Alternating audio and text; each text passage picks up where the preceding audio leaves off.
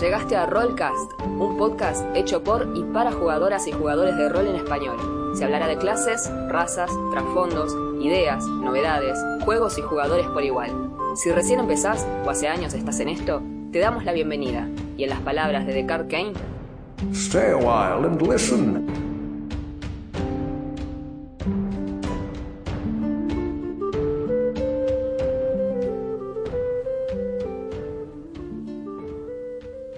Están? Mi nombre es Juan Yo soy Augusto, ¿cómo andan?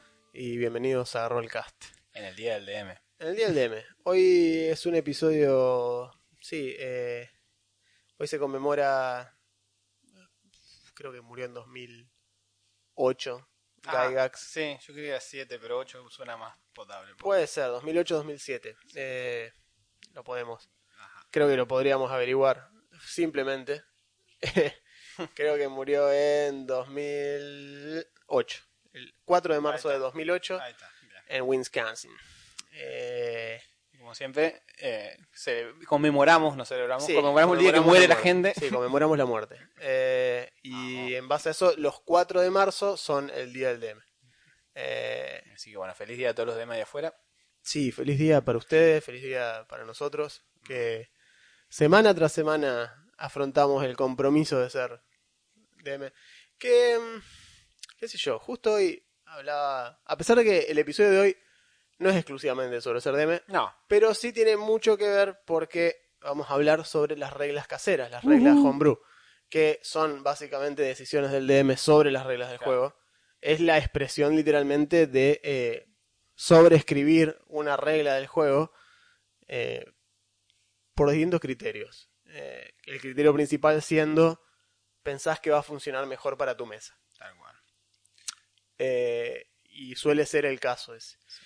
Pero fíjense que, o sea, si la, si la pensamos como precisamente lo que decía, el tema de ser DM y lo que implica el día del DM, a pesar de que no, este no, no va a ser un día, no va a ser una sesión sobre, sobre eso. Hoy justo pensaba en el tema este y decía cómo en realidad lo que uno te- lo que te permite ser DM, esto, si, si vos tenés eh, como esa raíz o ese, ese instinto de, de escribir, de narrar, de contar historias y demás, ser DM te permite tener una gratificación cuasi instantánea, porque vos estás presentando básicamente la historia que tenías en la cabeza, la estás desplegando delante de un de una audiencia que está atenta a lo que vos estás contando, vino, estás, vino acá para eso específicamente. No solamente eso, sino que encima pueden ingerir y agarrar y decir eh, esta parte, o sea, es como decir, tengo un problema con esta parte en particular, pero en lugar de decírtelo, ¿sí? En lugar de decirte, me gustó el libro, excepto la parte esa en la que, Claro. si no te gusta, ha- hacé lo que tenga que hacer, eh, o sea, y tenés el, hacé lo que quieras, eh, decisión tuya. Ahora, podrás influir o, no, o podrás empeorar las cosas, tal vez con la acción que vos pensaste que iba, porque encima eh, tenés que respetar el tema del el RNG, digamos, el azar es parte fundamental. Tal cual. Eh, Eso es parte de lo que hace que sea interesante incluso para el DM, digamos. El DM puede tener la historia, los personajes armados, un mundo súper detallado y qué sé yo, pero después hay que presentárselo a los jugadores y hay que tirar dados. Teóricamente, o todo esto dentro de eh, una campaña más o menos tradicional, porque de verdad, si el DM lo único que quiere lograr es ciertos resultados, para eso escribís un libro, digamos. Claro, sí, sí, sí, obvio. Está, acá se supone que uno está eh, abierto a la, a la interacción. Va, abierto. Que uno está intencionalmente buscando Claro, la interacción, claro. ¿cierto? No, no, es una, no es una casualidad que haya interacción. Eh, y la otra cuestión es que los, los, digamos, tus oyentes, tu público, no espera, no tiene que esperar hasta la finalización, sino que es más, vos podés generar hasta inclusive como cliffhangers, como si fuese un final de un episodio en el que se escucha algo, todos miran a la cámara y créditos, Créditos. tal cual, y, y chao. Y DM te permite ese tipo de cuestiones que por ahí si tenés, el, digamos, una de las aficiones más, más, eh, eh, más comunes de nuestra generación, que es el tema de la, la ansiedad, digamos, Mm. el, hecho de que, porque ponerte a escribir un libro, papá, es largo, ¿eh? O sea, largo, largo. Yo por ahí dije, bueno, no, ya sé lo que voy a hacer. Lo voy a hacer en forma de historietas a lo que a lo que quiero hacer. Entonces dije, bueno, me voy a poner a escribir historieta. Lo hice, escribí dos capítulos. Dibujé el primero, eh, me gustó, quedó bien, quedé reconforme. Me viene a paja hacer el segundo. eh, porque la motivación de eso es contar la historia. Pero Claro. en mi cabeza la historia iba mil veces más rápido de lo que mis manos pueden llegar a producir. Tal cual. Eh, es peor que escribiendo, porque encima si yo... por una cosa es decir, bueno, hago el guion y después se lo doy a un dibujante.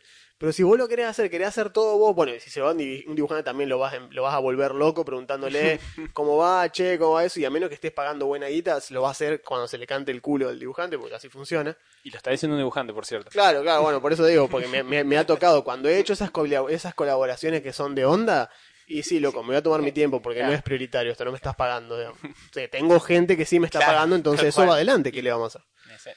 Eh, entonces, cuando me decidí a hacerlo yo solo, nada, es- como que hice un capítulo, empecé a hacer el segundo, tengo escrita el segundo y nunca lo terminé de dibujar porque, porque nada, porque quería que avance más rápido y, y decía, ¿quién vos le tenés que esperar hasta dibujar todo este capítulo Claro. para ver qué pasa? Es como que no. Claro. Ah, En cambio, dirigiendo podés Te ponen el ritmo que vos quieras, eh, básicamente. exacto. Y en una sesión cubrís.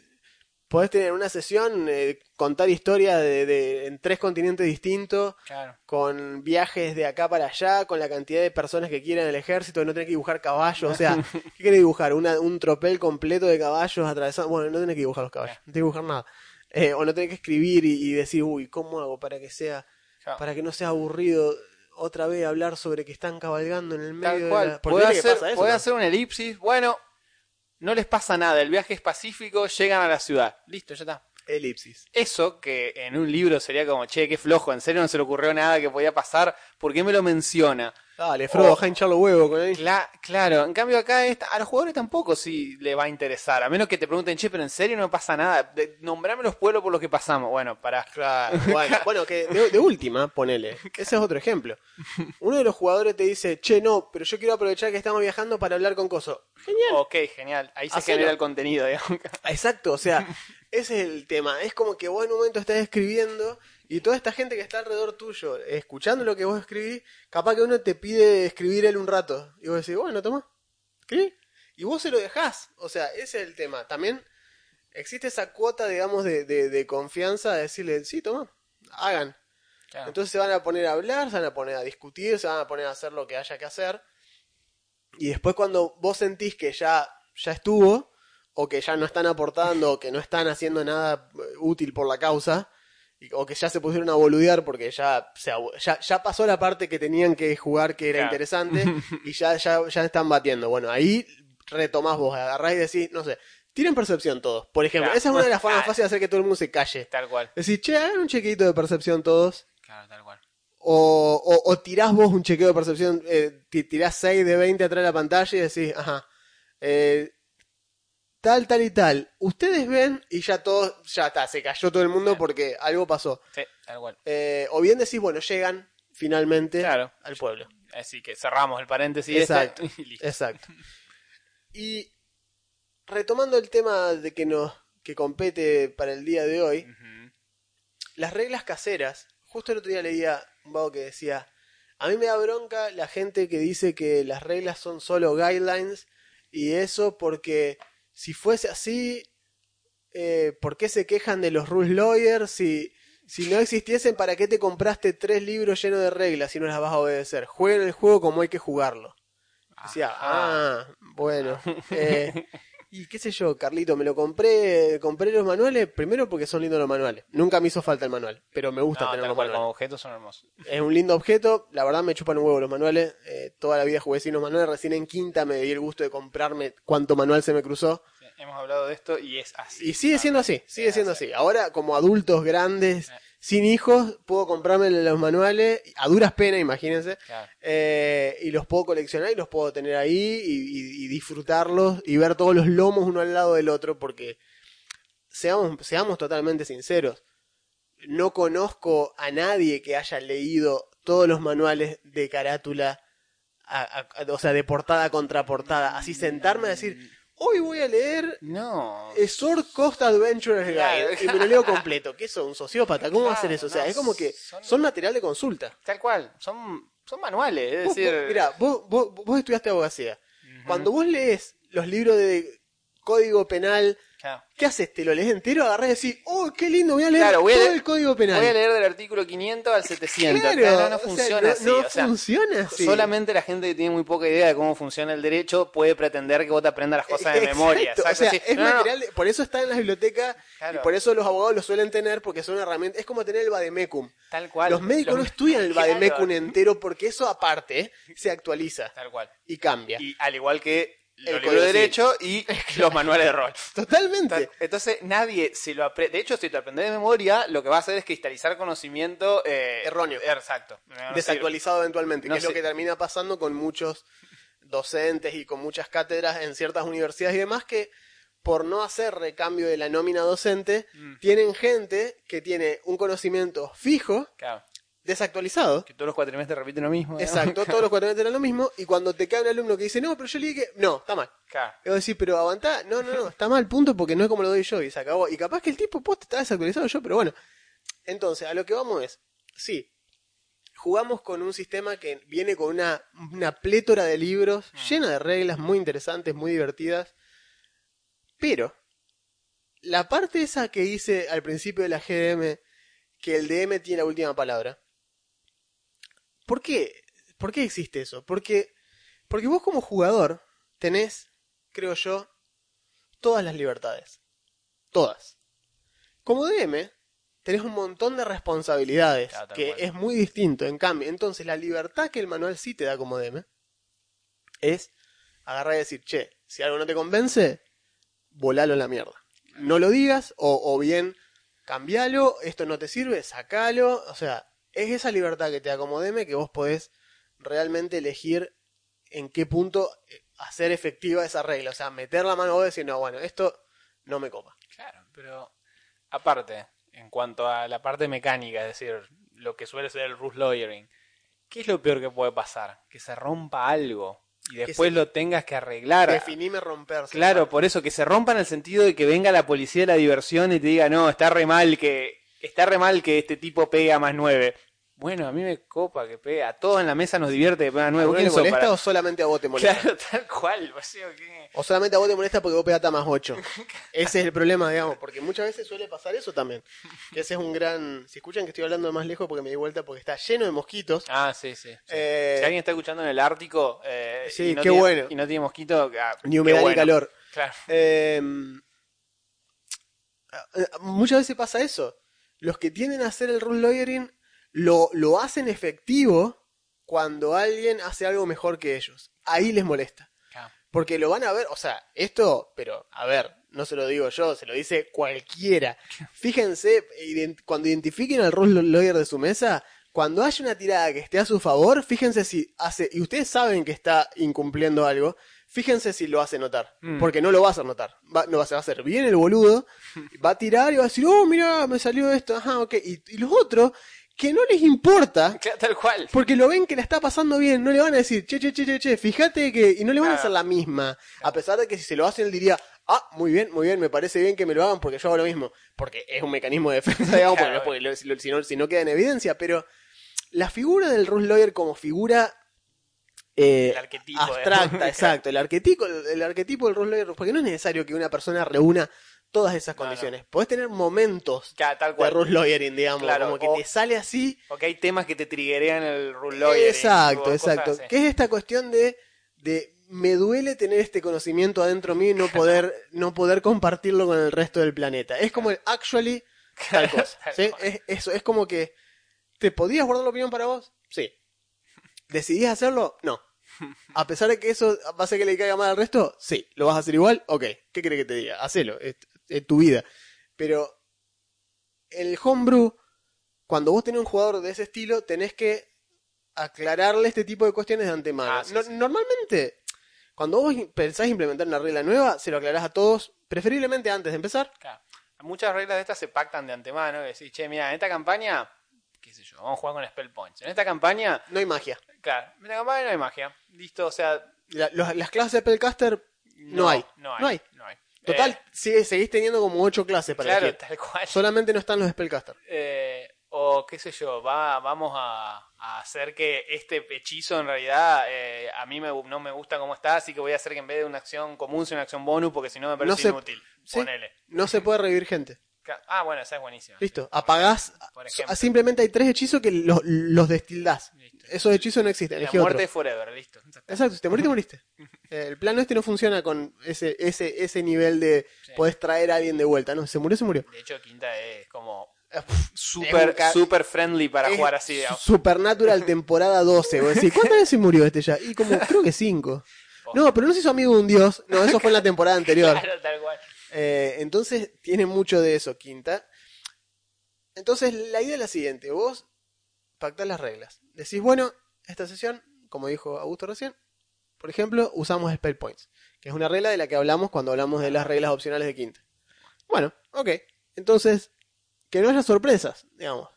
Porque si no, te va a pasar que va, vas a tener este tipo de cuestiones. Y a, a ver, son válidas algunas, algunos reclamos si a vos se te da caprichosamente, Claro. por, por ejemplo, De la sesión 4 a las 5, decís, che, lo estuve pensando y vamos a usar la regla de peso opcional. Claro. Y de golpe todos tienen que empezar a tirar literalmente ítem de su mochila Que estaban porque ya estaban con overboard en todo y no se pueden ni mover. Tienen todo tres niveles de, de, de, de, de exhaustion porque están con sobrecarga hace una semana, digamos. Entonces, eso sí es una cagada porque estás metiendo, introduciendo una regla disruptiva a un juego que ya está empezado eh, y que está en detrimento de los jugadores, está claramente en detrimento de los jugadores. En cambio, si vos arrancás la sesión, la aventura de cero y agarrás y decís, bueno, en esta sesión vamos a jugar con la regla de, de peso. De golpe, fíjense, va a ser muy factible, Es re es muy survivalist, pero es muy factible que de golpe te aparezcan más personajes con fuerza que con destreza. Por lo general, suelen abundar los personajes con destreza alta. Sí. Es muy factible que la gente ponga destreza como si ponele, estamos hablando de un spellcaster, ¿sí? Si el spellcaster tiene un 13 que le sobra Claro. y tiene para elegir destreza o fuerza, jamás lo va a poner en fuerza. va a dumpear fuerza el... Jamás lo va a poner en fuerza porque destreza es una tirada de salvación, son chequeo de stealth, de, Depende del arma que tenga, acrobatics. tratar de pegar con eso. Tal cual. Sin necesitar armar un personaje para, para que lo haga. Como Tal cual. en ediciones anteriores que había que armarlo para El que build, el finesse, build de- el, el claro. build de finesse y todo. Ahora ya no hace falta. Exacto.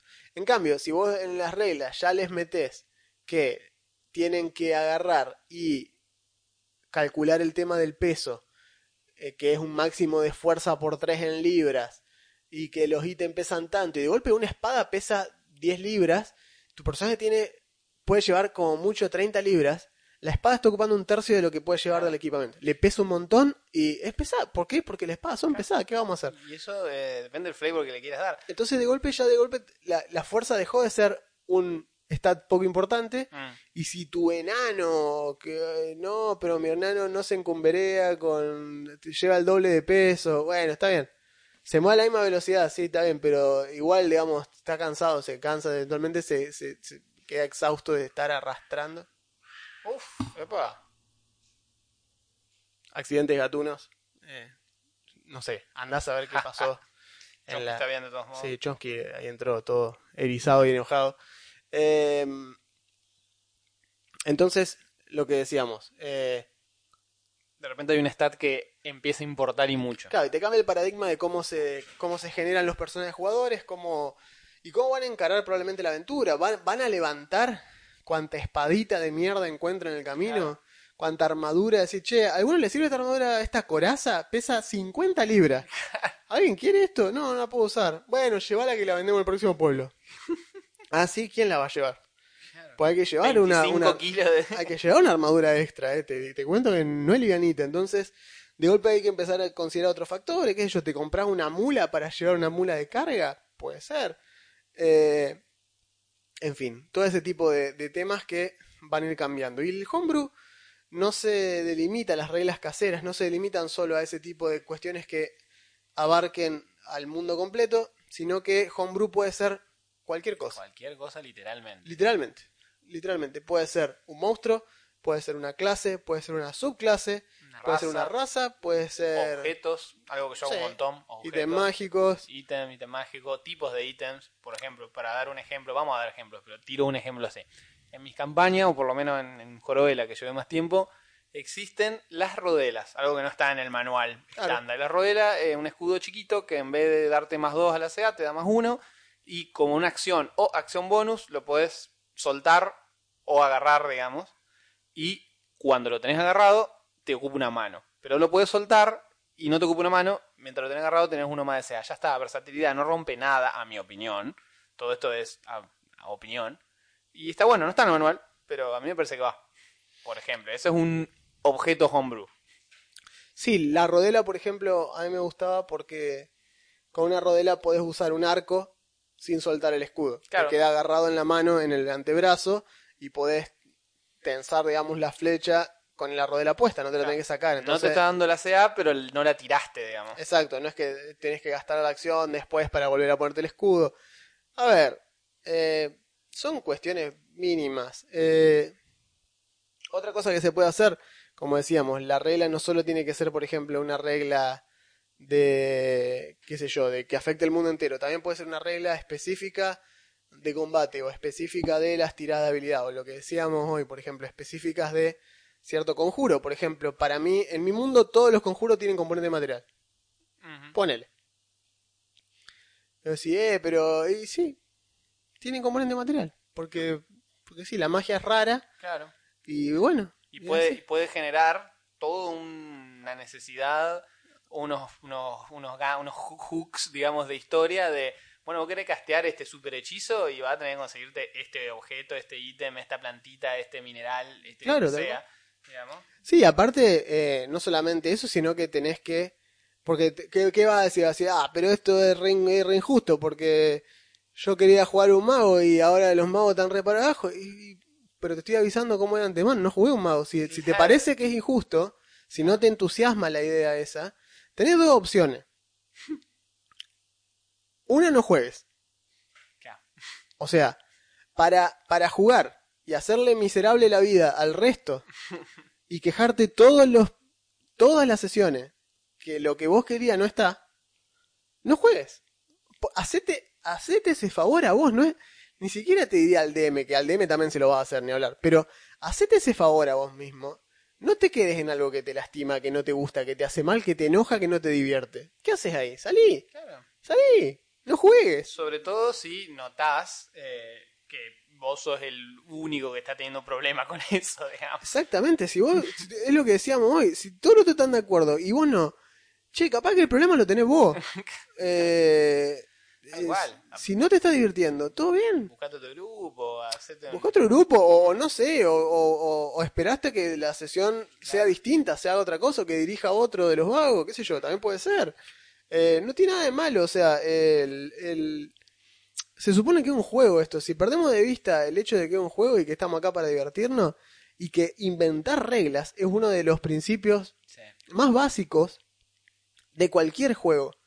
Eh, porque en determinado momento las reglas que nosotros ahora, que las reglas uno plantea como estándares, en algún momento todas las reglas fueron homebrew, hasta que se quedaron como la regla que va. O sea, básicamente toda regla es homebrew hasta que no sale impresa en el manual junto con el juego. Eso es lo único, digamos, la única diferencia. Es la única diferencia. ¿Está o no está impresa en algún lado? Listo. Exacto, porque aparte de reglas homebrew de los mismos creadores, o sea, Gygax tenía reglas homebrew de sus campañas que no salían en los suplementos, Claro. porque eran reglas de él, que él las tenía porque con su grupo funcionaba mejor o porque era algo que él quería probar y que no estaba seguro si iba a tener una buena aceptación a nivel global, pero a él le divertía, entonces eran sus reglas homebrew.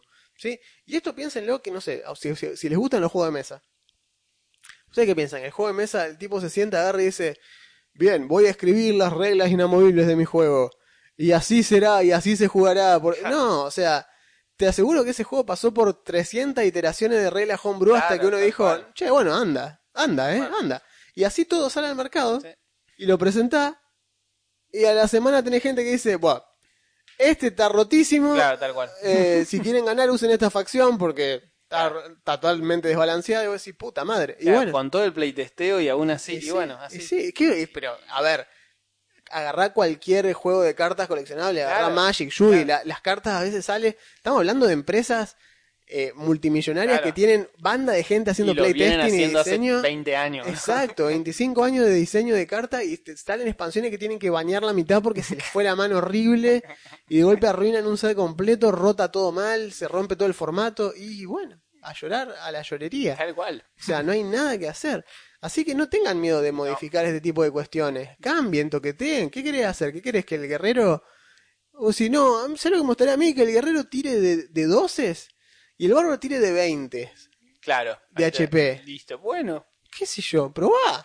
Eh, de última, hacé la prueba. ¿Qué sé lo yo? bueno no es que acá, a menos que esté jugando, voy a poner muchas comillas en esto, de de competitivo tipo Adventure Adventures League, League, sí, lo único. que ahí hay un grupo conjunto de reglas Sí, reglas, específico, reglas. que sería el equivalente de voy a jugar un torneo de Magic Exacto. oficial. Exacto. Acá nadie te va a decir nada. De hecho, el formato de los juegos de rol, propiamente dicho, está justamente hecho para experimentar Sí, abierto, y hacer la es que te pinte. Así que bueno. Totalmente, es abierto. Y más si el DM es el que está sugiriendo este tipo de cuestiones. Significa que probablemente no tenga definido o a nivel... eh, no, no tenga, digamos, una definición canónica cerrada de lo que quiere hacer y está abierto precisamente a, che, vamos a probar qué onda, vamos a experimentar con esto, con esto, con esto, esta regla me gustó, quiero probar esto, quiero probar esta clase, alguno quiere usar esta clase que, que inventé yo, vamos a probarla. Claro. Eso significa que el DM, digamos, está abierto a ese tipo de cuestiones. Entonces, eh, no hay que tener esa, ese, ese, ese reparo inmediato a, che, no sé si esto me parece, ya, o sea, ni empezaste a jugar y ya está diciendo, esto está rotísimo, eh, Ya. esto, no rompa las pelotas. Si estamos acá para probarlo, te están diciendo si lo querés probar, y probalo. Y después, fíjate, qué sé yo, sí, capaz que está roto, pero precisamente estamos probando. Yo ahora, por ejemplo, ahora que empecé a dirigir USMA, que es la, una campaña que hice yo, Vamos y, y bueno, qué sé yo, inventé unas, básicamente tenés clase, ¿cierto? Ya que vamos a empezar a hablar de reglas homebrew, ok. Dale. Esta es una regla homebrew mía, que afecta el diseño de los grupos. Es decir, mezcla un poco de lo que hace eh, el trabajo de los patrons, eh, que están en Everron y están en Aventalla, creo Sí. que también los Sí, pusieron Sí, sí, ahí están. Eh, que son los, los patrones. Es decir, tenés como si fuese un grupo. Claro. Sos, por ejemplo, que yo, ¿qué tenés? Un grupo, tu, tu Patreon es el diario tanto, Claro. bueno, entonces ustedes son como Pe- trabajan en equipo para el diario. Claro, el Patreon es como el que te auspicia o el Eh, que sí. te banca las aventuras o el que te... El mecenas. Sacó el mecenas. Es un exacto. mecenas del grupo, básicamente es como los ángeles de Charlie, o sea, bueno, Charlie sería el, el Patreon, digamos. ¿se entiende? Eh, entonces, la idea es que vos, además de clase, trasfondo, raza, ¿sí? Eh, que tenés eso, que lo tienen todos los personajes, tenés además un oficio en la aldea. Es una aldea chica, son 100 NPCs en total, 100 personas en total, contando los jugadores. Es un Suicoden. Claro, entonces es como un Suicoden, como el castillo del Suicoden. Entonces, ¿qué haces ahí adentro vos? Entonces tenés para elegir varias opciones. Si sos cazador, bueno, si sos cazador ganás, ganás proficiency con esta skill específica, ganás saber naturaleza, creo que tienen los cazadores. Eh, y listo, tenés saber naturaleza. Entonces, aunque tu trasfondo y tu clase no te lo den, tenés saber naturaleza. Te da un skill más. Y podemos decir, che, está, muy roto tener una skill más. Y qué sé yo, si agarrás uno y se pone bardo del colegio de lore y lo mezcla con un trasfondo, por ejemplo, Sage, que le da Tal dos cual, cosas da más, cosas más. y agarra y toma una dote que le da skill. ¿Y por qué? Porque quiere tener todas las skills con mastery. ¿Y ¿Qué quiere que le diga? Bueno, sí, ¿te, Sí. te diviertes? ¿Te está divirtiendo? Claro, es súper relativo el impacto que puede tener esa skill o no. Digamos, no. Claro. A nivel mecánico, O sea, yo lo veo como, bueno, tenés proficiency en un skill claro, más. le ¿Qué está aplicando la- le está aplicando un más X, que nunca va a ser más de más 4, más 5 a los niveles que jugamos, a, a, a un tipo de tirada. Y ya, digamos. Lo bueno, a ver, obviamente no voy a ponerme a hablar yo de la campaña de Juan, pero sí como jugador, lo bueno es que además de esto, el- la posición, este rol en la aldea, eh, conlleva una serie de responsabilidades que están buenas y que hace, como decía Juan, al diseño del grupo. Es decir, Claro. Sí. Cuando Eh, sale la parte de aventuras, cada uno tiene una especie de rol asignado que va más allá y también se integra a la clase. claro. Lo cual está, Sí, está bueno. porque la, la, la idea, digamos, con esta regla es precisamente que esas posiciones después, cuando vuelve el grupo de hacer lo que tenga que hacer, van a verse sometidos eh, a una reunión de consejo, como un comité general de los representantes del pueblo, en el cual van a tener que justificar qué hicieron, por qué hicieron lo que hicieron y si cumplieron con la tarea para la cual lo mandaron, porque básicamente hagan de cuenta que son funcionarios públicos. Entonces, si están yendo y los están mandando de expedición con el apoyo del pueblo, el pueblo espera, cuando vuelven, que los hayan representado correctamente. Entonces, si volvés y te enterás que el que tenía que hacer una cosa no lo hizo, el que tenía que hacer esto le chupó un huevo, se olvidó de hacerlo, este acá que le pidieron que haga tal cosa, nah, no le pareció que había que hacerlo, bueno, eso se va a ver reflejado negativamente en el pueblo, es decir, el pueblo como tal, la masa de lo que es la gente que habita, es muy chico, 100 personas se conocen todos, todos, todos, todos. Entonces va a tener un impacto negativo socialmente como vivís ahí adentro. Y yo lo dividí en básicamente la clase política o las que toma decisiones y el pueblo. Entonces podés tener mayor o menor puja con uno o con el otro. Algunas clases tienen naturalmente más puja con el pueblo, otras naturalmente más puja con la casta política. Entonces vos decidís de qué lado te pones de eso. Eh, y bueno, nada. Y si querés, si te pusiste de un lado y querés llegar al otro, y es cuesta arriba porque tenés que realmente hacer cosas que beneficien al otro lado sin que el lado en el que ya estás te diga, no, vos no salís nunca más de excursión, no nos conviene tenerte afuera, quédate acá nomás. Tanto tú del pueblo, listo, no salgas más, quédate acá. Claro. Además, hay un. Por cuestiones de flavor y demás, hay una, y como son pocos en el pueblo, hay una cuestión de que no hay infinitos grupos saliendo de expedición. Son pocos, son Ah, la claro. elite del pueblo, hay un montón de recursos y tiempo invertido, entonces, como, che, ¿y dónde está el retorno de todo esto, digamos? Exacto. eh, ¿cómo, cómo los, necesitamos que ustedes rindan, eh, porque necesitamos recursos, necesitamos explorar, necesitamos expandirnos, necesitamos lo que fuese. Y incluso vos le agregaste eh, dos como stats para hacer tiradas. Claro, sí, que es eso, es lo que decía recién. Tenés un stat que es, es la afinidad, digamos, con el pueblo, que se, se llama. eh, la, eh, sería como una suerte de popularidad, básicamente. Claro, y el aprecio es la otra, renombre y aprecio. Renombre y aprecio. Renombre es para la casta política, aprecio es para el pueblo. Entonces, cada clase es máximo es más dos. Tenés, más, tenés dos clases, dos oficios tienen más dos, dos tienen más uno, dos tienen más cero y después para el otro lado más uno y más dos, ¿cierto? Es nada más que eso. Es una escala muy sencilla, típica bueno, malo, regular de, de tercera, no cambia mucho más que eso. Fíjense, más cero, más uno y más dos.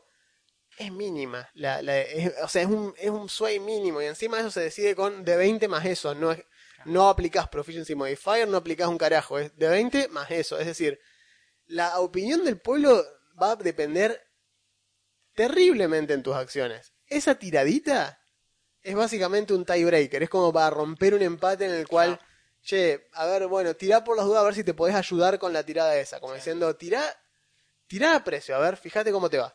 Y vos decís, bueno, saqué un 10, ok, no están de acuerdo con vos, pero al menos no le, no le resultaste un pedante insoportable y no te pueden ni ver. No, significa que no, no están de acuerdo con vos, pero bueno, te respetan dentro de lo que haces. Lo mismo hubo un par de veces que in- intraparty hubo tiradas de esa. Claro, obvio, cuando, también. cuando había momentos de discusión sobre los roles de cada uno. Claro, bueno, que eso, a ver, esa también es otra parte de hacer este tipo de reglas. Vos los estás. Yo les hice poner un documento, un PDF donde estaban explicadas las reglas. Pero son muy ambiguas. O sea, yo las expliqué, eh, están explicadas, sí, pero están explicadas eh, como diciendo, a mí me parece que esto debería ser así, pero seguramente están mal escritos, seguramente tienen problemas de, de típicos problemas de reglas, porque para escribir reglas hay que escribirla de una manera determinada, no es que uno puede escribir reglas y después agarrar la ficha y después poner, no, tienen que estar escritas para que no haya error, para que el que lo lee, sin conocerte a vos y sin que vos se la tenga que explicar, lo pueda entender. Entonces, cuando uno escribe este tipo de reglas, pasa eso. Entonces, era obvio que dentro de la sesión iba a pasar este tipo de cuestiones en las que, che, pará, pero vos sos el, por ejemplo, vos sos el vigía, pero esto no era del, del- esto no le tocaba al protector. No, no, lo hago yo porque yo soy el vigía. El protector dice, no, pero pará, si, entonces yo, ¿y yo para qué estoy si vos lo vas a hacer? Entonces, Pasó un par de veces. pasó. Que yo no los culpo a los jugadores porque, como digo, como es una regla inventada, esto no está en el manual, no está explicado, no hay 300 videos en YouTube al respecto, es algo que puede fallar. ¿Qué vamos a hacer? Eh, entonces, bueno, ahí le tenés que explicar, voy a agarrar y decir, no, a ver, ahí tenés que como que cortar un poco la inmersión todo y decirles, no, escúchame, esto es así y este es así. ¿Entienden los dos cómo es? Sí, ah, ok. Y haces un retcon, o sea, tirás para atrás, retrocedés y rebobinás el tiempo un segundito y con esa nueva sapiencia rehagan la escena esta, todo bien, no pasó nada, eh, fue, eh, o sea, es un error mío porque de última está mal explicada la regla y ya. Y no pasó nada, digamos. Y la, la campaña sigue y la sesión siguió. También, Nadie murió, no, no. pasó nada, digamos. También sirve eh, como medidor, digamos, de qué entienden los jugadores de lo que tiene que hacer cada uno. Es re interesante eso, en realidad. Porque yo como jugador acá, eh, agarré dos roles súper específicos en los cuales, con esa es o- otra cuestión, Homebrew que hace la mecánica, lo he visto en otros lados, acá queda bien particularmente. Todos nos hicimos dos personajes Ah, y los sí. jugamos alternativamente. Sí, po- podés, podés salir con el que vos quieras. Los dos personajes existen al mismo tiempo, tienen entidad y cada uno está haciendo cosas mientras vos estás jugando uno, el otro está haciendo algo. Claro. Es como que está en downtime haciendo alguna cosa. Cuando vos vuelvas a jugar con el otro si querés, ese tiempo ocurrió y pasó algo. Bien, entonces los dos personajes que yo me hice son muy específicos en sus tareas y no hay muchas dudas, al menos de mi parte ni de los demás, de qué es lo que tengo que estar haciendo. Pero hay otros que son un poco más ambiguos. Por ejemplo, el chamán y el, el oráculo era. Claro, y ahí hubo un par de discusiones espirituales, estilo, che, ¿y esto quién tendría que...? O sea, está bien, uno consulta a los espíritus, pero el otro está en sintonía con la naturaleza. ¿Y dónde está la línea de esto? Uno es, Y- más, uno es más un médico brujo y el otro es más un visionario. y un, está- un profeta, digamos. Y está bueno, ahí, por ejemplo, en ese caso, a mí me parece que las interpretaciones de los jugadores también ayudan al DM Obvio. como a moldear la cuestión un poco. Igual, cual. todo esto funciona muy bien. Eh, les sugiero que, no le digo, copien el sistema Juan, si quieren copien el sistema Juan, pero está bueno como para tirar ideas, ¿sí? un Kickstarter de ideas. Sí, a ver, eh, de hecho, no todas las ideas que tiene esa campaña son mías, qué sé yo. Por ejemplo, cuando me puse a hacerla dije, bueno, quiero que sea un mundo, eh, digamos, como post-apocalíptico, pero del pasado, digamos, pasó algo que tiró todo de vuelta a la edad de, a la edad de bronce. Entonces, ¿cómo salimos de vuelta? ¿Cómo de golpe aprendemos a fundir metales de vuelta? No hay nada de eso, no hay fundiciones, no hay nada, hay que volver a hacer todo de cero.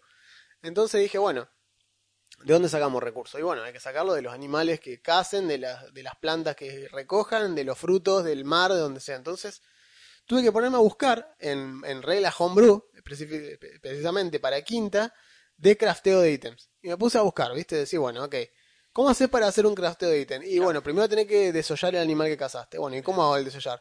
Y fíjate, tenés esta tirada de supervivencia. Hacé un chequeo de survival. O si tienen, no sé, herramienta de, de- de- de forrajería, bueno, que use eso, qué sé yo, ponele. Pero si, si no tienen, que haga un chequeo de survival. Claro. Y si le da de tanto a tanto, no saca nada. Rompe lo que quería sacar, se le rompe la piel, no lo llega a despellejar, quiere sacar un colmillo, se le parte. Sí. De tanto a tanto saca uno.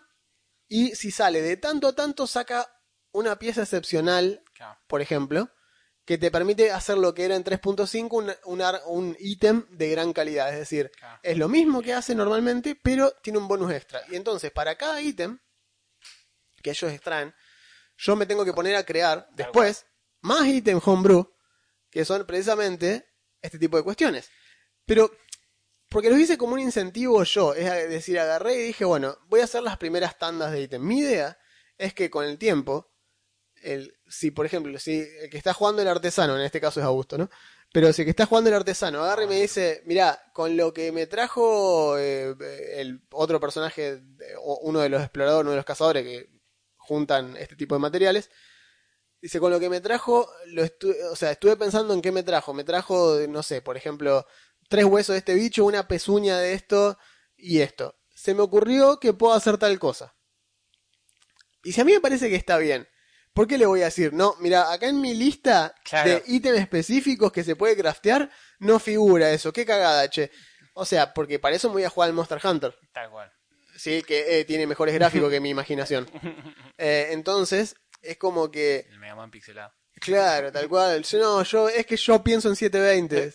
Eh, a lo que voy es, el- cuando uno se abre al homebrew y se abre a las reglas caseras, tenés que permitir, digamos, que tus jugadores también eh, participen de ese proceso creativo y que te digan, che, se me ocurrió esto. Tal cual. Y porque te están usando, o sea, vos al no tener nada tallado en piedra tampoco, ¿por qué ellos no podrían agarrar y meterse en esto y decirte, che, estuve viendo y me parece que esto es así. Después está en vos decirle Sí. ok o, o no, o te parece que no, porque no... Por ejemplo, una pavada que la he visto pasar y de hecho después eh, pueden salir reglas homebrew en el momento de la partida que después de común acuerdo se vuelven algo que existe. Por ejemplo, eh, Quinta no tiene un sistema para, eh, y por suerte no lo tiene, un sistema para eh, apuntarle, qué sé yo, a parte específica del cuerpo de los bichos. Pero, No. eso, pero eso es algo que podría existir o puede existir eh, situacionalmente. Que es lo que ha pasado. Por ejemplo, Juan juega un personaje, eh, Critch, un goblin súper preciso, muy bueno con su arco, y ya más de una vez, che, ¿le puedo sacar el arma de la mano con una flecha, poner una cosa así? Sí, dale, te aumento la dificultad del tiro. Tirá con desventaja. Tirá con desventaja, hacer una serie de cosas. No está en ningún lado eso, No. pero de repente se puede volver una regla homebrew de estilo de, bueno, no hace falta que seguir las reglas súper específicas de desarmar del manual. No.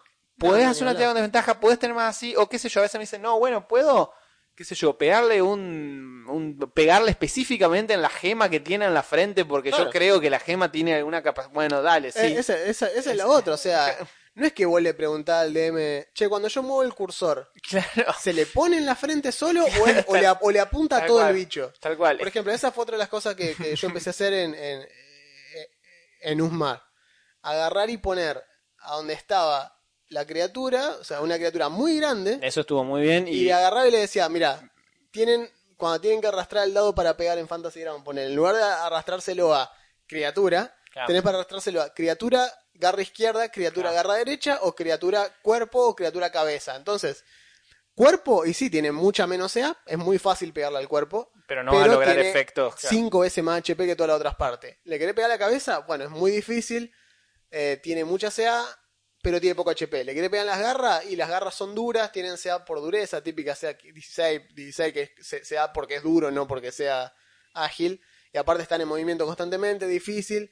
Pero ten en cuenta que si le haces daño, por ejemplo, a las garras y se las rompes, le- o sea, efectivamente le matás, entre comillas, la garra, no quiere decir que el bicho, ah, se le cae un brazo entero. No, significa que deja de hacer ataques con esa garra, Claro. porque está lastimada. Tiene, eso es lo interesante, lo de los distintos efectos. ¿Y Eso- pero qué pasa de haber hecho eso? Bueno, cuando tengan, cuando se quieran poner a harvestear, esa garra está inusable. Claro, ya está, se rompió. Se rompió, o sea, no, no puedes sacar, ah, bueno, supongo que tiene dos garras muy largas. No, tiene una, una se la hicieron mierda peleando, digamos. A mí- Eh, así, o le pegaron, le pegaron todo en la cabeza. Y bueno, loco, el pico, los dientes, los ojos, A mí eso, está destruido, digamos. a mí eso me parece muy bueno y como, como yo jugaba el o juego, el, Claro, el- el- el artesano.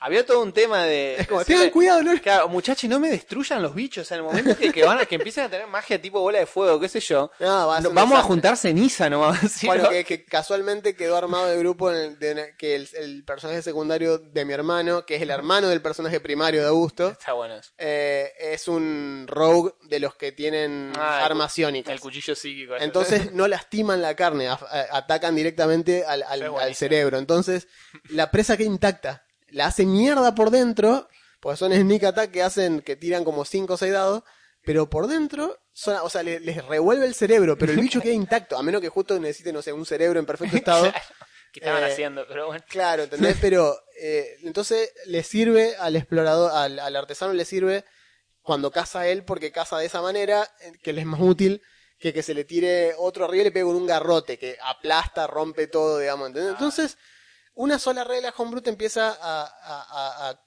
concatenar otras y vas generando las reglas, como decía Augusto recién, sobre la marcha. Lo que él decía de las tiradas específicas, apuntar una parte. A ver, y es más, tenemos reglas Vamos a tirar algunas de las reglas que usamos nosotros, ya tiramos algunas de Usmar, pero algunas específicas que han nacido en base a la necesidad, por ejemplo. Algunas que tenés vos en Alcubulán, por ejemplo. Eh, bueno, no La sé. de los chequeos de muerte. Ah, ahí está, ve, fíjate. Esa estuvo buena porque de entrada nos pusimos todos de acuerdo, eh, o por lo menos surgió la inquietud y después nos fuimos poniendo de acuerdo, en que, algo que ya hemos dicho acá también, es súper, súper gratis, o mejor dicho, tiene muy poca consecuencia morirse, o mejor dicho, quedar inconsciente. Quedar inconsciente. Quedar con 0 HP, quedar inconsciente en quinta. Literalmente te puede pasar tres veces en una pelea a un personaje que quede en 0 HP, alguien le tira Healing Word, lo levanta, sigue peleando, le pasa de nuevo, decir, che, vos estás como muriéndote todo el tiempo, ¿no debería haber algún tipo de consecuencia de eso? De un punto de vista de flavor y de un punto de vista mecánico, porque si no, te hace jugar un poco temerariamente, como que todo te importa muy poco, vas, te estrellás contra las cosas, alguien te levanta, te volvés a estrellar contra las cosas, digamos, no genera, eh, no incita a jugar de una manera interesante. No, te tirás en contra de todo, total. Claro, total, alguien te levanta con un hechizo nivel 1. Claro, sí, sí, es más. Eh, tenés, si alguno tiene Spare the Dead, que es el, el, Claro, es verdad, tal cual. el, el cantrip, Es un cantrip. ni siquiera, o sea, se estabiliza, che, listo. Se cayó de vuelta, listo, estabilizado, listo. Claro, listo. Lo peor que puede pasar es, bueno, no participa de este combate, después Claro. lo levantamos. O viene el robo y le, le- enchufa una pota en la boca y lo levanta. como bonus otro action, turno, listo. ¿entendés? Ya Sí, está. sí, es muy, grat- es muy gratis. Entonces dijimos, bueno, ¿por qué no hacer que la primera vez que caes y te levantan, tenés un nivel, te levantás con un nivel de, de cansancio, un nivel de exhaustion? Claro. O sea, tenés desventaja en todos los chequeos de habilidad hasta el próximo descanso largo. Exacto. Si te, antes de que descanses te vuelve a pasar, te levantan y ya te ganás dos niveles de exhaustion que se suman al anterior, con lo cual tenés tres. Sí. Y ahí ya con tres eh, tenés desventaja en las tiradas de ataque Y mitad de movimiento. y mitad de movimiento. Y si te vuelve a pasar, no te pueden levantar de nuevo. Ah, no te levantaron. No te levantás, o sea, o te, levantás solo, veces. o te levantás solo con las tiradas de que también tenés un 55% de chance de estabilizarte solo, Sí. o morís, porque te levantarías con 6 niveles de exhaustion y al quinto te moriste. Al quinto estás muerto. Así que Ya está. Entonces el primero suma 1, el segundo suma 3, el tercero suma 3. Claro. O sea, el primero suma 1, el segundo suma 2, el tercero suma 3. o sea, no, Seis. no te puedes levantar. No llegás. Con lo Si cual, te morís tres veces en combate, te moriste. claro, y, y eso genera además que los combates, por más que sean, eh, digamos, no tienen que ser unos combates de situaciones terroríficas de vida o muerte, No, no. para que tengan consecuencias. Claro. Entonces, un par de escaramuzas eh, Te durante, el, desgastan. durante el día te desgastan. Llega la noche, un par de personajes tienen niveles de exhaustion y de repente, che, tenemos que descansar, pero tenemos que descansar en serio. Es decir, no un descanso corto Sí. de una hora y no, no, hay que sacarse No exhaustion. puedo decir, no, no me puedo sacar nivel de Sojon, me muevo a la mitad de velocidad, Claro. el grupo no avanza. Pues si tenés un tipo que se mueva 10 pies por asalto, ya está, o sea, eh, va, es- este, no, no ese tipo no puede caminar. Entonces, creo que se puede agarrar y se puede hacer, por ejemplo, no sé, eh, podemos, para compensar eso, no se me ocurre ahora pensando así en voz alta, Mm. podríamos agarrar y meter, por ejemplo, no sé, un conjuro de nivel 3 que te saque un nivel de exhaustion. Totalmente. Estás quemando un conjuro de nivel 3 Totalmente. cuando te levantás, pues no lo puedo usar antes. O sea, tiene que ser. Lo tenés que castear, para mí ese es el chiste. No la famosa. Bueno, hacemos un descanso largo. Antes me, antes me quemo todos Quemo los todo lo que nivel me queda, no, no, claro. no, no, no, no, no. Quemo los slots de nivel 3 la pindonga. Claro.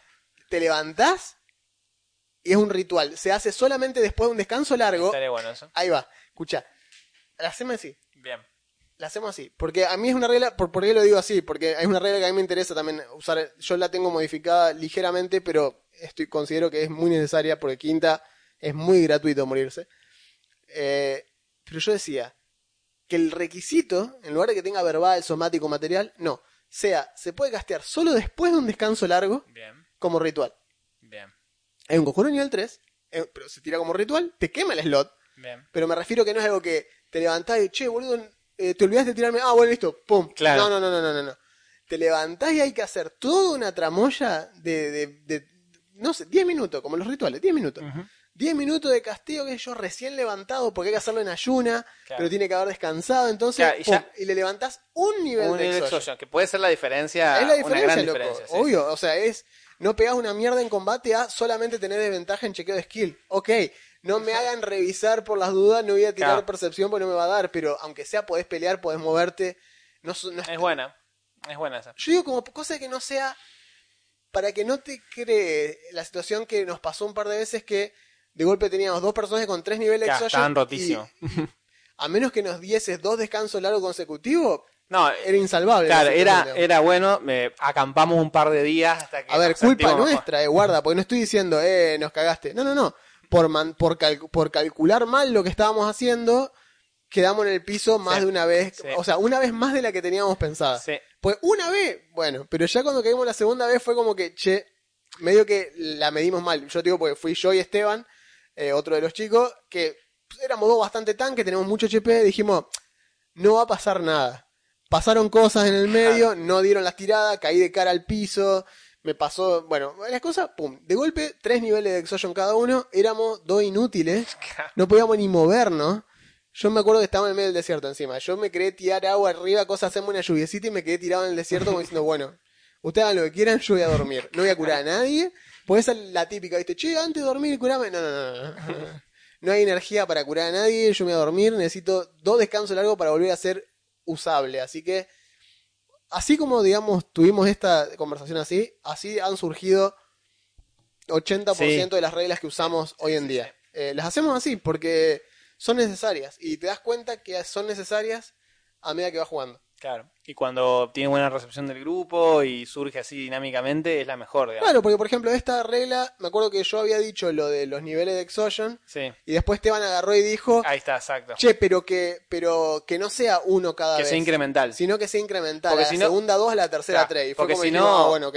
Porque si no era, me puedo morir cinco veces Claro, y levantarme y es funcionalmente igual y me puedo morir todas las veces que quiera, digamos. Exacto. Entonces el aporte de Esteban fue agarrar y decir, no, no, no, que sea, que sea incremental, que sea exponencial, que la primera una, la segunda dos, la tercera tres. Ah, Entonces fue como, ok, tiene más sentido, queda. De una. Fue como, queda, queda, queda, Queda, queda. listo, ok. Ese. Y quedó. Y, Y- así funciona. sí. Y lo probamos y está bien, es válido. Con- con- eh, contestatariamente a esa, en el mismo canal, pero un poco distinta.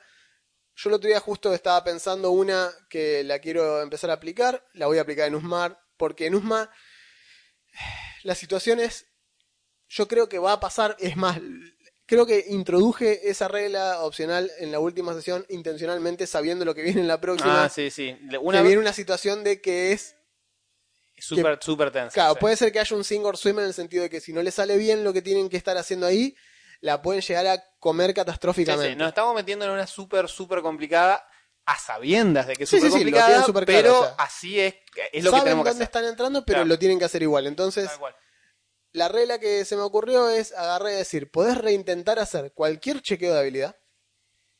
Cualquier chequeo de habilidad. No tirada de salvación, ¿eh? Chequeo de habilidad. Que no te haya salido.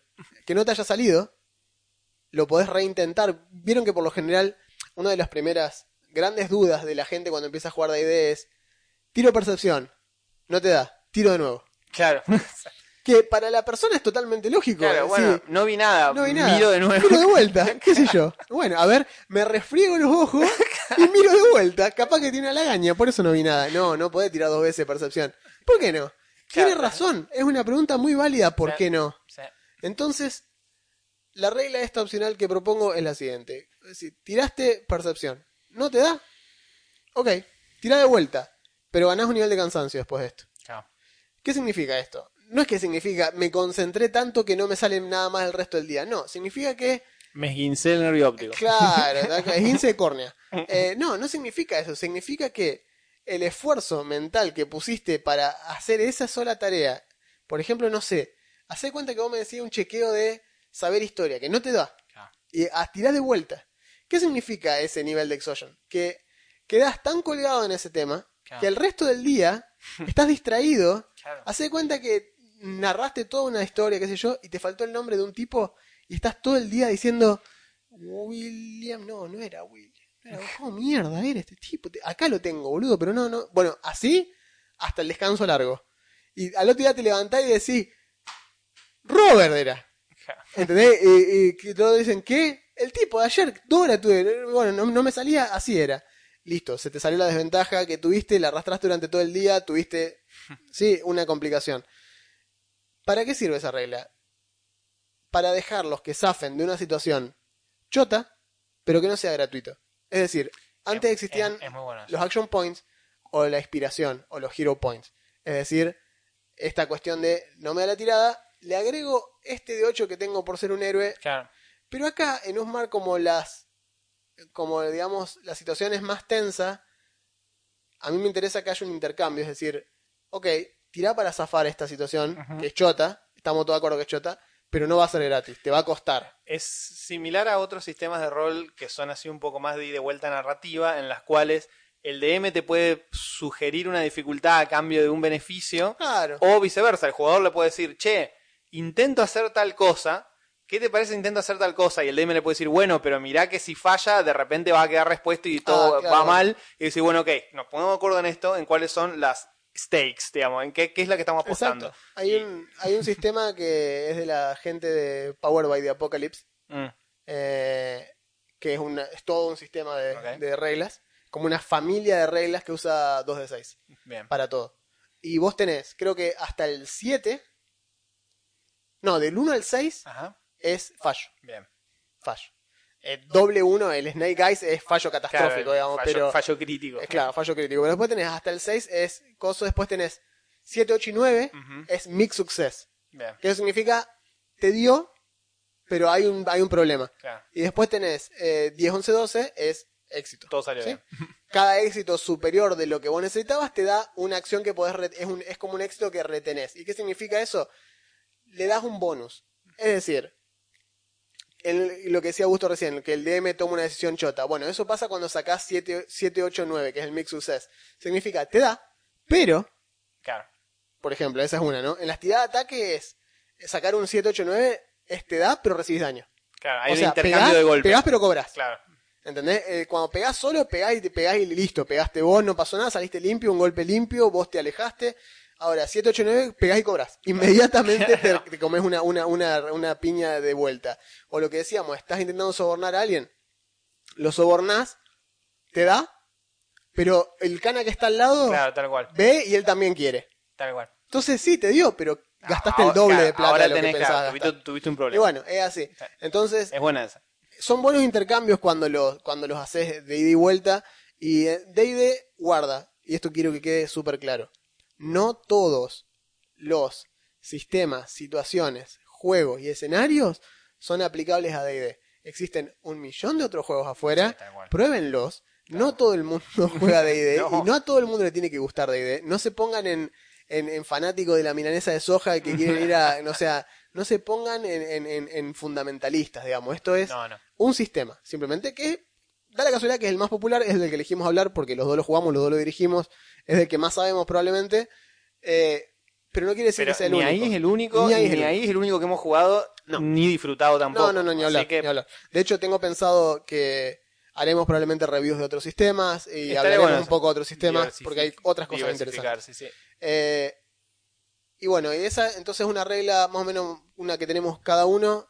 ¿Encontraste alguna así por la internet que te haya gustado, que te haya llamado la atención? Hay algunas mecánicas que son pequeñitas, pero re- recontra agregan a la vida. Dale, Por ejemplo, tiremos un par antes de cerrar. por ejemplo, una muy pava.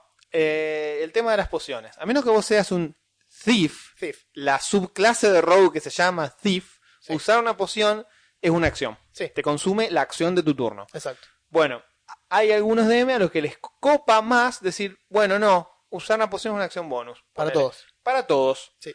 O, o el, el para, inventor, para- el inventor, entre comillas, de esa regla, el que la popularizó es Matthew Mercer. Bien, ponele. Matt Mercer agarró y dijo, che, eh, no poder tomar las potas como bonus, frena, Claro. el, frena el combate asquerosamente. Tal Todos cual. pueden tomar la pota como Eh, bonus. me parece muy y bueno. al Thief le dio otra boludez alguna cosa. Chao, claro. listo. Limi- si no limita mucho la utilidad de las Es pociones. más, creo que en realidad lo que hizo él con la regla fue que el Thief puede usar cualquier objeto como acción bonus, Claro. pero todos pueden usar las pociones Claro. de curación Eso como iba- acción bonus. Eso te iba a decir.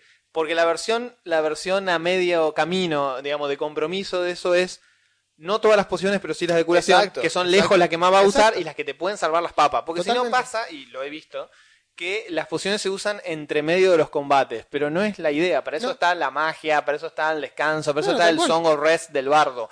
No, Imagínate aparte que vos tenés el, el, el- tenés un personaje caído allá. El único que está cerca, relativamente cerca, es el guerrero. El guerrero está a 40 pies del mago que está en el piso.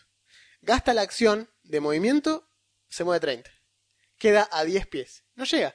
Tiene que gastar la acción, no la de movimiento, su acción, para hacer dash y moverse el doble para hacer 10 Claro. pies y quedar frente al Claro. cadáver del mago Viendo cómo se con la acción muriendo. bonus al pedo porque no la puede usar para una poción. Viendo cómo se muere. Entonces, en ese caso lo que hizo Matt Mercer y tantos otros DMs, y, y- pero Matt Mercer fue el que la, la- como digo, el que la popularizó a la regla esa, fue, no, loco, las pociones son bonus para todo el mundo si es para curar. Si es una poción de curación, es bonus, chao. El Thief puede usar todos los ítems del juego como acción bonus, todos, todos, eh, pero las pociones no.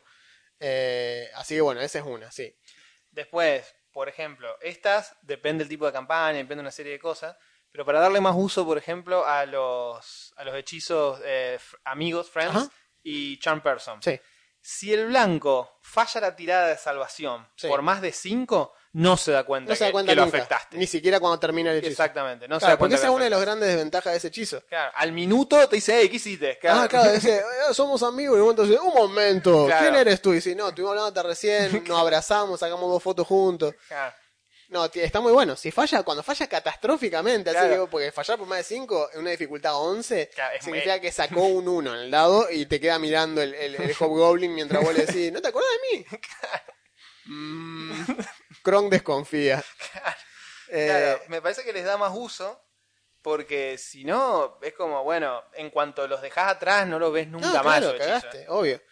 Uno que me gustó a mí, que leí hoy, era, por ejemplo, los críticos para la iniciativa.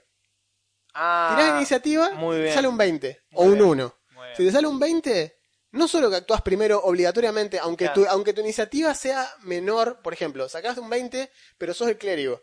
Eh, que tenés destreza negativa. Claro, tenés menos o sea que uno. tenés 18 en realidad. Claro. Tenés destreza menos 2, nunca te interesó eso, pero sacaste un 20 en el dado. Sí, Bueno, eso te tira primero al orden de iniciativa, porque es un crítico en iniciativa, muy bueno. y tu primera acción tiene ventaja. Ah, eso es genial. O sea, sos tan ventaja. rápido Estás que tan sos- metido en el juego, o sea, es como que tu personaje estaba tan atento que cuando se disparó el conflicto ya estaba empezando a actuar antes de que los otros, Claro. o sea, cuando ve que el tipo estaba por tirar la mano hacia, hacia, La- hacia la La empuñadura, recontra vio venir. el enano ya estaba corriendo en contra del tipo, porque Claro. ya se la vio venir. Claro. Mientras que si sacás un 1, no solo vas inmediatamente último, a pesar Claro. de que tengas más 8 y la dote que te da ventaja en la tirada de iniciativa, puede pasar, sacate Sí. los 1 consecutivos, Sí. vas último y tenés desventaja en lo primero que intentes hacer. Es decir, hasta que metes tu cabeza, literalmente la, la- la frase de metes la cabeza en el juego, es decir, Claro. que hasta que... Te das cuenta de lo que está pasando y qué se espera de vos, digamos. Convengamos que un turno de iniciativa son 6 segundos. Claro, es decir, eso. tu personaje tarda 6 segundos en, en decir, pará, pará, ¿qué pasó? ¿Por qué nos están tirando de allá? No ¿Por qué estamos, está- no, no estamos charlando. no, él. todo bien. Y es- esos 6 segundos de delay que tarda el tipo en que le da la cabeza clic de, che, loco, se pudrió todo, te das desventaja y vas último sí o sí. Esa es una regla está re muy sencilla. buena, está re muy sencilla. buena. Tenés crítico en iniciativa. Me gusta mucho. Me parece que es adaptable. Encima, esto, una, esto es una regla que la pueden agarrar y decir. ya está, el lunes, "Che, el lunes la arrancamos probamos", con esto. Tal cual, ¿entendés? Agarramos y decir, che, ¿cuándo jugamos? ¿El sábado? Bueno, listo, el sábado metemos esta regla, vamos a probarla. Listo. Las chances son de que nadie saque un 20 ni un 1 en iniciativa. Claro. Pero si pasa, que es un fenómeno que decís, ¡eh, 20! Claro. No sirve para nada. Claro, de hecho, primero, capaz. De hecho, como vos decís, capaz que el clérigo, eh, 20 de iniciativa, ah, pero Igual voy el bicho tercero. tenía un más 7 Claro, y voy exacto. tercero. Igual voy bueno. tercero. Es decir, entonces, ¿para qué sirvió el 20? Ja. Eh, lo mismo que con los chequeos de... Para mí con los chequeos de habilidad, por ejemplo, no es tan útil. Una regla de crítico y fallo crítico con los chequeos de habilidad. No. Porque, ¿qué vas a hacer? ¿Que sacaste un 20? ¿Y qué, qué, qué te voy a dar de más. De lo que te da haber sacado un 20? Que de por sí, si tenés un más 4... Porque, a ver, a mí la regla que no me gusta es el 20 es éxito automático para Claro. chequeo de habilidad. Eso no me gusta a mí. No, no, no. Eh, y que el 1 sea un fallo automático tampoco me gusta. No. Porque un rogue que se dedicó toda su vida a abrir cerradura y vos le pones un candado de un diario de los que vendían en los 90, el candado del diario de Garfield, que lo abría con una virome. Ese rogue, si tira un 1, un rogue level 10, que tiene expertise y tira. Sí o sí a más de 10, y saca un 1, ¿qué le va a decir? No, no me importa tu regla de expertise, el fallo es fallo, no podés abrir el candadito. Claro. Es ridículo que no pueda abrir el candadito. No, aparte, eh, de un punto de vista mecánico, eh, hay sistemas que tienen éxitos graduados y hay Claro. sistemas que, o sea, que te piden X cantidad de éxitos o que te ponen... Sí, lo que decíamos recién, el. Mix Success, Claro, fallo, exacto.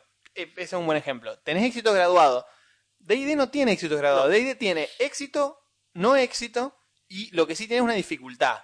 Si vos alcanzás la dificultad, es porque superaste la, la expectativa. Vos Sí. lo podés narrar, lo podés hacer como vos quieras. Por ejemplo, otra vez, eh, viernes pasado, Joroe, el personaje de, de ese, Belrael, que es la que abre las puertas, qué sé yo, sacó un 1 en un, abrir una puerta. Pero tiene como un más 12 a la tirada. Claro. Y fue, ok, yo le narré que no la pudo abrir, pero porque no llegó a 15 que era la dificultad, no porque sacó un 1. Claro, tal cual, tal cual. Eso fue lo que pasó. Y ni se le trabó, ni se rompió nada. No, ni- es más complejo de lo que vos pensabas, Claro. o desde afuera apareció una cosa, usaste un método que no es el que, Claro. no es el que se usa, bueno, y ahí hubiese entrado la regla esta de decir, pro de vuelta, Me esfuerzo, claro. tenés un nivel de cansancio, Claro. Y probablemente lo, lo hubiese dado, pero ¿qué significa? Capaz que está, no sé, está media hora y, y sale con los ojos cansados, dolor de cabeza y se toma, ya está, ahí la abrí, qué sé yo. Sí, La, dejá, no, no, no quiero armar una cerradura el resto del día, porque probablemente les va a ir mal el resto del día, porque ya, tiene sentido. porque ya se, se, se ofuscó, está como re frustrado, no quiere hacer más nada. Entonces, así funcionan las reglas Homebrew. Es algo que todos deberían probar a hacer. Si les interesa probar alguna, métanse. eh, ahí, eh, si se meten, por ejemplo, en D&D Beyond, que Sí, es la- por es Dios. una- ahí está, por ejemplo, hay un compendio de todas las reglas Homebrew, ítem Homebrew, clases, subclases, todas creadas por usuarios. Es decir que Wizard no tiene control de eso, no es dueño de nada. No. Se pueden meter, pueden revisarlas, pueden copiar ítem, copiar clase, Claro. copiar lo que quieran. Es increíble la, la riqueza de material que hay. Algunas cosas. O sea, Obvio que hay cosas rotas y hay hay, cosas, cosas rotas- sumamente inútiles. Claro, pero todo, dis- todo depende del tipo de juego que voy a jugar y la campaña. Porque si no decís, bueno, en esta campaña somos todos superhéroes, eh, es de ID, pero somos todos superhéroes. Y decís, bueno, entonces este hechizo no está tan roto, No, ponele. claro, obvio. Da- no sé, da igual. eh, hay muchísimo. También hay eh, lib- libros, entre comillas, o sea, compendios de reglas homebrew Sí, que, Que- se llaman suplementos. que son como suplementos. Suplementos. Claro, entonces de repente tenés, bueno, magia. Y acá hay, no sé, 50 hechizos nuevos. Si se meten en la, en la GMS Guild, Claro, que es, un evento, es un lugar que funciona gracias a Drive-Thru RPG, que es una página, es la página madre básicamente de la GMS Guild. Es básicamente eso, un compendio de autores que cada vez que uno hace un escenario de campaña, una subclase, en lugar de regalarla, la pone a 50 centavos Sí. y la pone ahí en la página. Si la querés te la descargas, tiene por lo general tiene artistas comisionados que le dibujaron los- el arte. Entonces vos lo abrís, es como, es como comprarte un capitulito extra del Player Handbook, donde tiene una clase más, una subclase Y- más sí. o algo así. Una raza nueva. Tal cual. Ah, Las y- razas que no están en quinta, por ejemplo, mucha gente las ha hecho La- homebrew la fue haciendo, y sí. las subió ahí, como dicen, acá está. Eh, claro, ítems, o sea, hay de todo y hay unas cosas que son muy buenas. Que vos la ves y decís, che, quiero jugar esto, o quiero que esto aparezca. Una cosa. Está muy bueno. Eh, sé yo, tenemos clases, hay clases que son reconocidas, eh, clases homebrew que son reconocidas en quinta. Fíjense, por ejemplo, eh, hoy que lo mencionamos a Matt Mercer, logró meter el Blood Hunter, que es su Mm. Ah, clase homebrew, bueno que se la hizo para Vin Diesel, Claro, tal cual. cuando Es Vin verdad. Diesel había grabado El último cazador de brujas. Eh, Y él lo invitó a jugar en una sesión, dijo, bueno, y Vin Diesel ¿qué- le dijo, ¿qué querés jugar? Y es para promocionar el último cazador de brujas, debería jugar un cazador de brujas. Bien. Y él dijo, no, no hay en D&D, podría Claro. ser un ranger, y Matt Mercer dijo, no, pará, te hago una clase que sea cazador de brujas. Y hizo todos los pactos de sangre con Está los distintos buenísimo. demonios. De está repente re buena un Witcher, clase. está re bueno. Es un Witcher, claro. Y D&D Beyond, no los manuales, o sea, canónicamente los manuales no está, pero si te metes en D&D Beyond están las 12 clases, las 13, perdón, las 13 que es el artífice, artífice. y está la número 14, es el Blood Hunter de Matt Mercer, está ahí como clase en la página de D&D, o sea que es oficial en D&D Beyond. Eh, y otra, la subclase Gunslinger, también es gracias Qué a Matt bueno. Mercer, que es arrastrada de Pathfinder, donde estaba el Gunslinger originalmente, como opción de guerrero. En fin, a lo que voy es, ¿qué diferencia hay que la hace- si la hace Matt Mercer que si la haces vos? Eh, ¿No ganás, no cobras en dólares? Claro, tal cual, es eso. esa es una diferencia. Es eso. Pero No sos el actor de voz de Macri en Overwatch. bueno, ay, ay, bueno, no soy el actor de Macri, qué sé yo, a ver. pero el nivel Sí. de, de disfrute, diversión. Por supuesto, a ver, eh, capaz que para tus jugadores los dirige Matt Mercer y les parece un embole, nada, mentira, no hay forma que te parezca un capo Matt Mercer. Pero no importa, el punto se sostiene, significa que anímense ustedes a probar Homebrew, hagan reglas nuevas, creen ítems. Hay un ítem que les está faltando, hay algo que les está faltando que decís, ¿sabes lo que me haría falta acá? Me haría falta un ítem que transmute carbón a pochoclo. Claro. Bueno, existe, hay un gnomo que lo, casualmente Lo hizo. lo hizo, ¿sí? lo tiene ahí, ¿eh? es pariente de Elmister y hizo la vara de transmutar. Carbón Na- en pochoclo. nació en un lugar donde el maíz era imposible de conseguir. Cuando se fue del pueblo, viajó por todo el mundo, conoció las bondades del pochoclo y cuando volvió dijo, ¿sabes lo que voy a hacer? Los niños de mi pueblo nunca más van a crecer infancia sin pochoclo. Era un pueblo minero. Es un pueblo minero, muy, gente muy trabajadora, muy di- distrito 12 de, de los Juegos del Hambre, y, y cayó con la varita a hacer pochoclo, y a, a este existe la varita a hacer pochoclo, y eso, vos pensás que, que, que va a romper qué en el juego, contame. O sea, no, no importa, eh, pero es re ridículo, D&D no es ridículo, ah, no es ridículo D&D. Mirá los ítems de Sanatar. Eh, revisame el componente material de, de la risa insoportable de talla y decime si D&D no es ridículo o los bardos andan todos con una pluma y un pastel en el bolsillo. Para tener a mano, ¿eh? Claro. Porque uno nunca sabe cuándo va a tener que castear carcajada de talla, digamos. Mm, A ver, es un jueguito, estamos jugando a ser elfo y dragones con la espadita en el medio del bosque, no hinchen las pelotas. Hagan lo que tengan ganas de hacer. Crean ítem, creen clases, razas, personajes. Si a alguno les parece estar roto, barajen y den de vuelta, borren a la mierda, vuelvan para atrás. ¿Quién los está controlando? No, tal cual. Eh, por cierto, si tienen algún ejemplo copado de algo que usen o les haya gustado, quieren tirarlo en los comentarios, más que aprovechen. bienvenido. Aprovechen, aprovechen.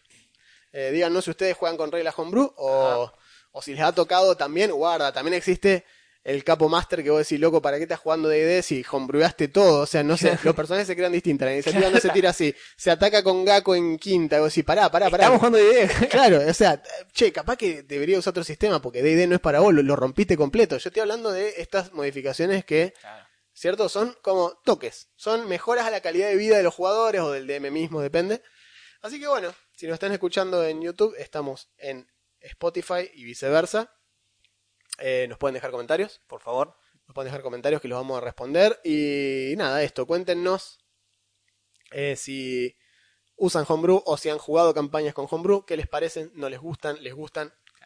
Viven para el Homebrew, solo juegan Homebrew. Claro. Eh, y todas esas cosas lindas. Y bueno, por último, si todavía no son las 12, feliz día a los DM que nos Para están escuchando. Todes. Sí. Si alguna vez te sentaste atrás de la pantalla y decidiste, voy a ver qué onda con esto, a pesar de que haya sido un fracaso catastrófico, ya, eso ya te da la chapa de DM. Es un Generalmente- título que lo ganás. Generalmente así se empieza, así que Exactamente. Así que bueno, nos vemos la semana que viene. Eh, Yo soy Juan yo soy Augusto. y esto fue Rockcast.